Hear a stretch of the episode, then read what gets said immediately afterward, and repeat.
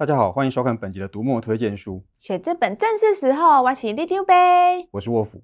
哎，老师，最近有一系列的科幻动画短片啊，就在那个什么呢什么什么上面播的，你知道吗？你说的是 Netflix 上面的《爱死机器人》吧？对对对对对，我觉得很好看呢。你有看吗？有，里头有一集《Good Hunting》，改编自刘宇昆的同名短片。这个短篇小说就收录在我们先前提过的《折纸动物园》里面。是哦，因为我一直没有读科幻小说啦，所以我先前讲过那么多科幻小说，你都没有当回事就对了。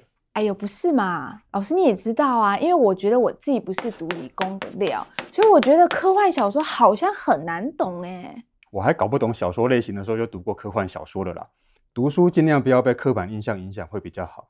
哦，那老师你去念理工是因为读科幻小说的关系吗？不是。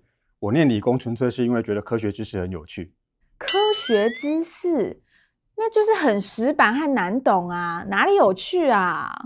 如果你要进行研究，成为专家，那就一定会碰触到比较困难的部分。不止科学如此，所有领域都一样。但如果只是要理解科学知识，那就不用太担心。而且市面上有很多科普书，一方面解释科学，一方面也让你享受阅读的乐趣。例如，有怪癖的动物超棒的这本书就很好玩。日本作家沼利行列举了四十种古怪的动物特性，这些动物的本身并不古怪，有些甚至很日常，但是它们却有一些令人意想不到的怪怪习性。例如说，在餐桌上面就看得到的鸡和章鱼。鸡和章鱼，这个很普通啊，会有什么大家不知道的怪癖吗？根据记录，有一只鸡在断头之后还继续活了一年半，好像没有头也没什么关系。软趴趴的八爪章鱼虽然寿命很短，但是很聪明。不但会走迷宫，会开瓶盖，甚至还会辨识人脸。耶，这鸡也太亏鸡了吧！用想的就让人觉得有点恐怖哎。幸好这本书用了很多可爱的插画，不会让人家觉得恐怖。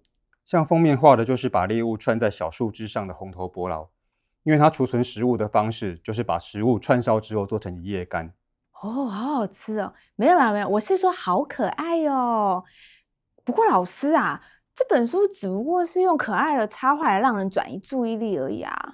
画虽然可爱，但是知识并没有失真，所以这样的书非常适合入门的科普读者。再说，有些作者的文字本身就非常的幽默有趣，不用加插画也可以让人家读得很开心。例如玛丽罗曲，他被《华盛顿邮报》称为这个美国最爆笑的科普作家。他会设定主题之后去访问呃科学家跟研究单位。然后用幽默搞笑的笔法去叙述那些本来应该很严肃的研究内容。在《打包去火星》这本书里，他去采访了很多像 NASA 这一类的研究单位，然后让读者去了解他们为了要探测火星、登陆火星，甚至准备在火星上面生活，做了哪些训练跟发明。不只可以想象太空任务可能会发生哪些状况，那也会发现很多有趣的事。太空任务不就是坐上太空船就好了吗？然后升上太空之后，还可以像那样飘来飘去。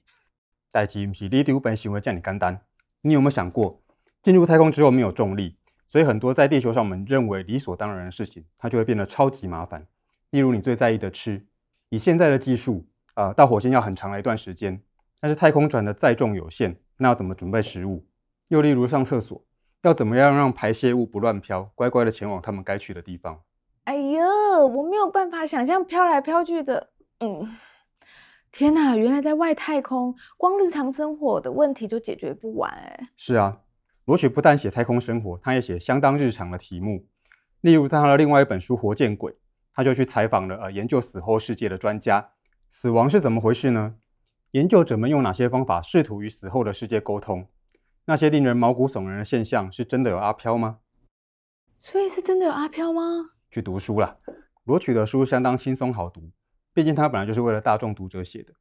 不过有些专业的学者也知道怎么样用平易近人的方式去谈科学的进展和发现，甚至聊到未来可能的状况。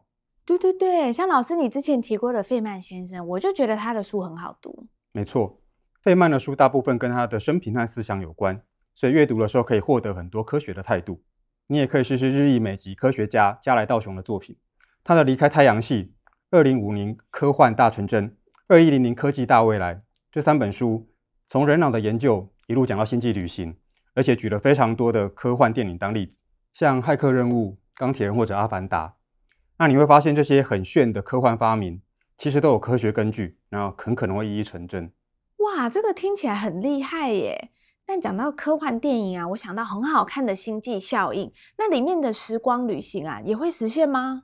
星际效应里面的科学理论有一部分是现实，不过也有部分仍然还是推测。这部电影的科学顾问是诺贝尔奖得主基普索恩，他写过一本相关的书，一方面谈他怎么样去协助制作这部电影，那一方面谈他对近代物理的研究和想象。那这本书虽然有点难，但是绝对可以满足你对时光旅行的好奇心。话说回来，想要了解目前科学界对时间的研究，大概都得读读史蒂芬·霍金的作品。我知道霍金，他是科学界的传奇人物。他之前还有客串影集《宅男行不行》，然后他扮演他自己啊，超妙的。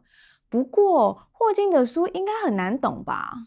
霍金的《时间简史》曾经是最畅销的科普书之一，不过的确到现在还是很多人觉得有读没有懂。你看，我就说吧。不过你可以先读《霍金大见解》这本书，是霍金的遗作，那里面收录了霍金提出的十个问题，以及他对这些问题的想法。这些问题有的很日常，例如有没有上帝？我们能不能预测未来？有些则是科幻电影常提到的主题，例如有没有外星人？还有你刚提到的能不能时光旅行？霍金大见解没有难懂的理论跟公式，不过可以让人家知道说科学家怎么观察世界，怎么思考，以及他们一再推翻假设，尽力接近事实的求证方式。哦，不过老师啊，你刚刚介绍的这些书啊。我发现科学家们想要搞懂的事情，跟我们一般人其实也差不多啊。例如，想要知道有没有鬼神啊，又或是说日子该怎么过啊。没错，事实上，科学的发展起点就在去理解这个世界，然后再用这些知识去帮人类建立更好的未来。所以我说，科学知识很有趣，因为它可以帮助你去了解这个世界运行背后的道理，也可以让你了解说自己可以怎么过得更好。像我们读墨站上也会定期举办科普书展或者是阅读马拉松。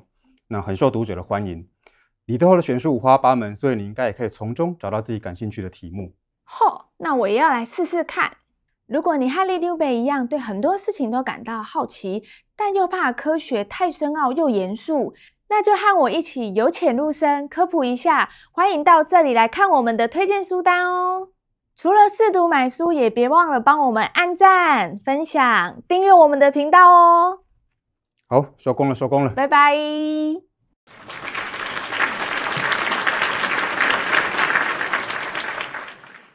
所以你打算先读哪一本？有怪癖的动物，超棒的。所以可爱的插画还是很有用嘛？其实我是想要赶快下班去吃一夜干啊。